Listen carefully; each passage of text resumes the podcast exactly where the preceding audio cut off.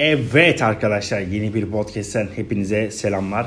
Bugün böyle biraz yine e, dünyadaki teknolojik vakalardan yola çıkarak bir kısa yayın yapayım istedim.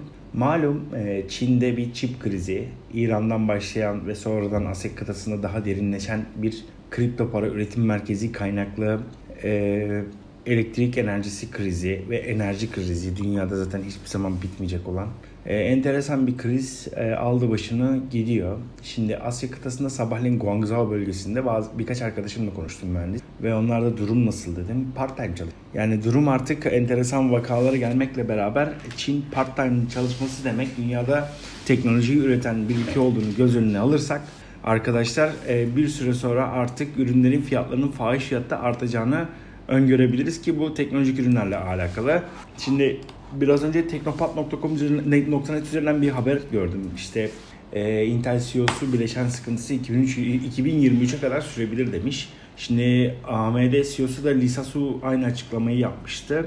Yani bu çip krizi bitecek gibi durmuyor. Çip krizinin en baştan kaynaklanan nedeni tabii ki de ekran kartlarında kullanılan çiplerin e, ciddi manada yönlendirilmesinden ötürü.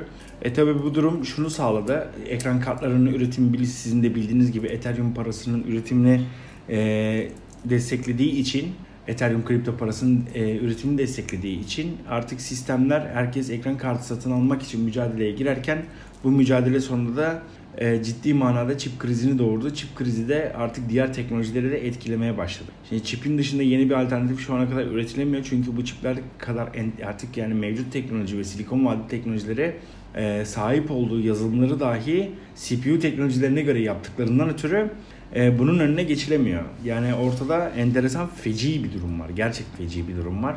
Diğer taraftan kripto para üretim testleri her ne kadar Çin'de yasaklandı dese de çok öyle mümkün olmayacak. Bunu ilk yasaklayan ülke İran olmuştu. Fakat İran, Irak gibi ülkelerde artık elektrik kabloları yerden bile dolaştığı için, yani normal sokaklarda bile aşağı altta gördüğünüz için e, sistemlerde otomatik olarak e, kapanıyor. E, santraller patlıyor. Ele, sonuç itibariyle elektrik üretiminin de bir sınırı var. Elektrik üretiminin dışında elektriği taşıyan kabloların da kesitlerinden ötürü bir sınırı var. Her şeyin bir sınırı var. Yani bunu, onların projeleri ne kadar yükselseniz de e, enerji tüketimi arttıkça, santrallerin boyutu, boyutu da büyüdükçe teorik olarak şehirlerdeki elektrik tesisatlarının ve de elektrik altyapılanmalarının da büyümesi gerekiyor. Çip krizi iki bin yirmi üçe kadar sürecek demesi mevcut bizim kullandığımız elektronik ürünlerin daha da pahalılaşacağı anlamına geliyor. Yani bugün bir Asya kıtasının kontak kapatması hakikaten e, bilmiyorum, elektronik ürünler nazarında konuşuyorum, ucu bucağı olmayan pahalılık ve zamma tekabül ediyor. Zaten Türk lirasının durumu belli artık. Yani tabiri caizse selası okundu. E, lütfen bu cümlemi siyasi olarak düşünmeyin. E, ama zaten Türk lirası üzerinden düşünmüyoruz konuyu. Dolar üzerinden gittiğimizde e, oldukça pahalı, daha daha pahalanacak gibi geliyor. Yani bugün zaten Apple gibi markalar fiyatlarını deli gibi arttırdılar, gidiyorlar. Bir de bakıyorsunuz böyle çip krizi ve benzeri nedenlerde daha daha pahalanacağını öngörüyoruz. Şimdi Çin'deki diğer mevzulardan bir tanesi elektrik santrallerinin de yüksek çekim nedeniyle, yani enerji çekimi nedeniyle zarar görmesi ve bunların onarılma süreleri. Yani Amerika ile Çin arasındaki birbirine olan gebeliği göz önüne alırsak, Amerika sonuç itibariyle ben teknolojiyi üretirim diyor. Çin'de ben o tekn- teknolojiyi hazırlarım diyor Amerika. Yazılımını yaparım ama o yazılımı çalıştıracak olan makineleri de Çin üretiyor.